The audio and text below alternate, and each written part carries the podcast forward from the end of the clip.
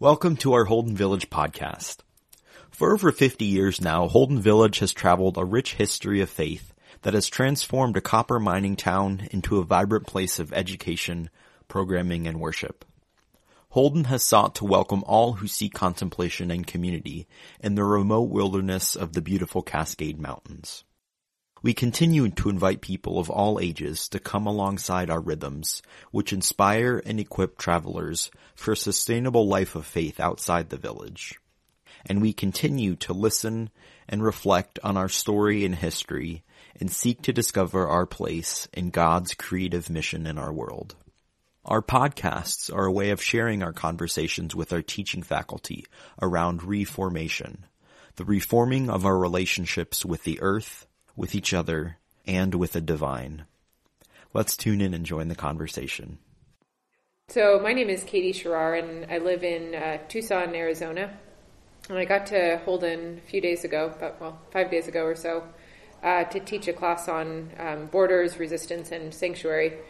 I came to, well, I guess, be familiar with this topic just um, due to a long history of work and study there. Um, I got to El Paso and Ciudad Juarez in Texas and Chihuahua when I was about 20, 20 or 21 years old in 2003.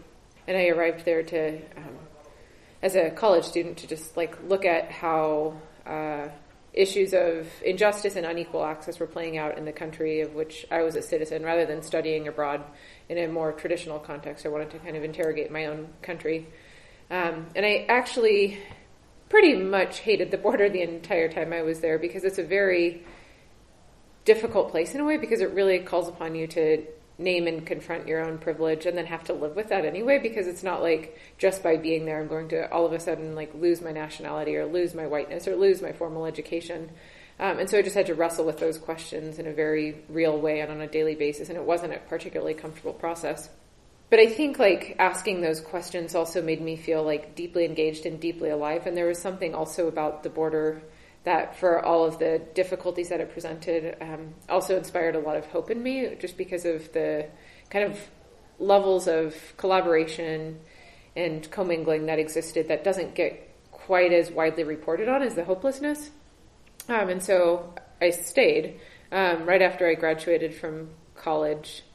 I returned to the border to work at a, a, shelter for undocumented immigrants in El Paso who just made it across the, the boundary. And they got to that shelter in a whole lot of different ways.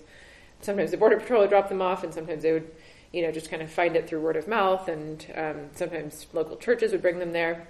And that was a really powerful and impactful way for me to live because it reminded me of how um, to live justly and in solidarity um, with neighbors who looked nothing like me and who had much much different backgrounds than than I did, and then kind of continued that work. Uh, kept uh, kept on with study through graduate school in Tucson, Arizona, and um, then taught college for about six years, uh, focused on borders and migration issues. So got a very good sense of how things were playing out theoretically and kind of arguments for and against like open borders or against particular policy reforms. But after having been there for a certain number of years, I mean, I guess I left for a lot of different reasons, but uh, one was also just that I felt like I was increasingly teaching on things that existed for me largely in the abstract and less so in the concrete. And so from that, I got to my current position, which is at um, it's a place called the Kino Border Initiative, which um, does educational programs and advocacy, and also direct humanitarian aid to people who have just been deported and or who are about to cross. So there's a lot of people who um, Mexicans who get deported uh, after they've either you know just attempted to cross the desert and it hasn't worked out, or after they've been living for years, uh, decades even, uh, in various parts of the U.S. And so we see them from all over. A lot from, of course, Tucson and Phoenix area, uh, a lot from Salt Lake City and Las Vegas. Um, there's been a lot actually recently from uh, Minneapolis um, and then also uh, Salem, Oregon, and then also this area. There's a lot who um, have been living in um, Yakima and Spokane. And so they will just have been picked up by ICE and then uh, sent to the, the Comedor. So this week in class, uh, we've just kind of been covering some of what the borderlands look like. Like, what are the various steps in like people's journeys? Like, why are they coming north to begin with? What are they fleeing? how do people cross the line and what encounters do they have once they cross? Like who who's guiding them? Uh, what happens if they get picked up by border patrol? What happens if they don't? How many do? How many don't? What are detention center conditions like? What happens when people get deported? What should our response be?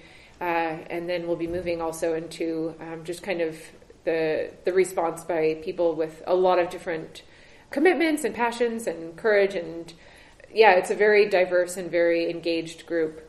Um, and the ideas that people have come up with about how we might respond um, as as people of faith and as people who are kind of in this in Holden Village at this moment in time uh, has been really inspiring to me.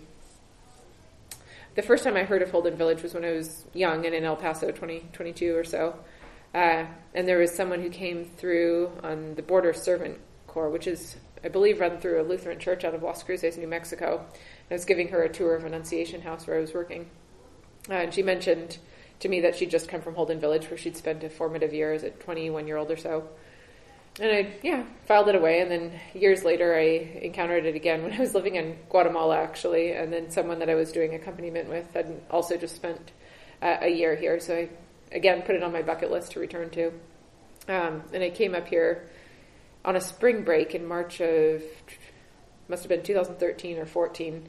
Um, spent 10 days or so, uh, and then did a short talk while I was here on border issues, um, and then always had in mind um, to come back as for a summer and work on the teaching faculty. That's why I'm here now. Uh, I think a lot of people kind of have this idea that Mexico is the place where a lot of people flee from, and there's a lot of poverty and violence there, and that's certainly true. There's definitely, you know, the minimum wage in Mexico is like less than five dollars a day, um, and the gangs are very prevalent in, you know, a lot of the border states and um, and in a few particular states like Guerrero and Oaxaca. Um, but by and large, it's a, a it's a much wealthier country than the Central American countries, and Mexico and the U.S. have collaborated to kind of uh, stop migration on the Mexican southern border. Um, and so there's a lot of checkpoints that have developed in Mexico to keep Central Americans out in tandem with the U.S. government. So to be Central American in Mexico is kind of similar to being an undocumented immigrant in the U.S. Um, and so in that way, to like give hospitality to Central Americans in Mexico is kind of like providing sanctuary, but um, it's different for me just because I'm not a Mexican citizen, and so uh, yeah, I'm not particularly. I mean, I show up there, I suppose, but it's not my conscious decision to uh, challenge the laws of, of Mexico. Although I suppose in a way that's what we're doing. There's a variety of ways that people will cross into the U.S. if they don't have papers, um, and people will often say like, "Well, why don't they come legally?" Um, and one is just a, a, very costly process, and people don't have access to that kind of money. And two, um, we're currently processing the applications for um, like family members of U.S. citizen and citizens and residents from like 1995. Uh, so the the wait is about 23 years um, if if current trends continue, which isn't particularly reasonable for most people.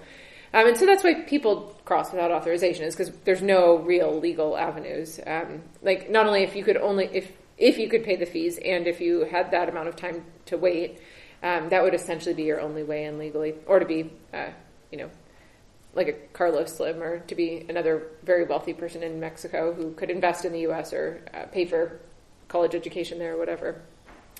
Uh, so yeah, people will either jump over the wall, which is in all of the major urban areas along the borders, like San Diego or El Paso or even Nogales. Nogales, where I work, there's a big wall.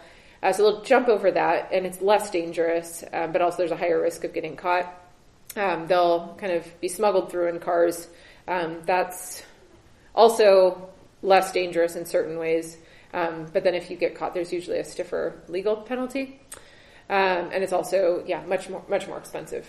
Um, and the most common way is to walk through the desert. So to avoid the check, to avoid the wall, to avoid the checkpoints, because the walls taper off in rural areas.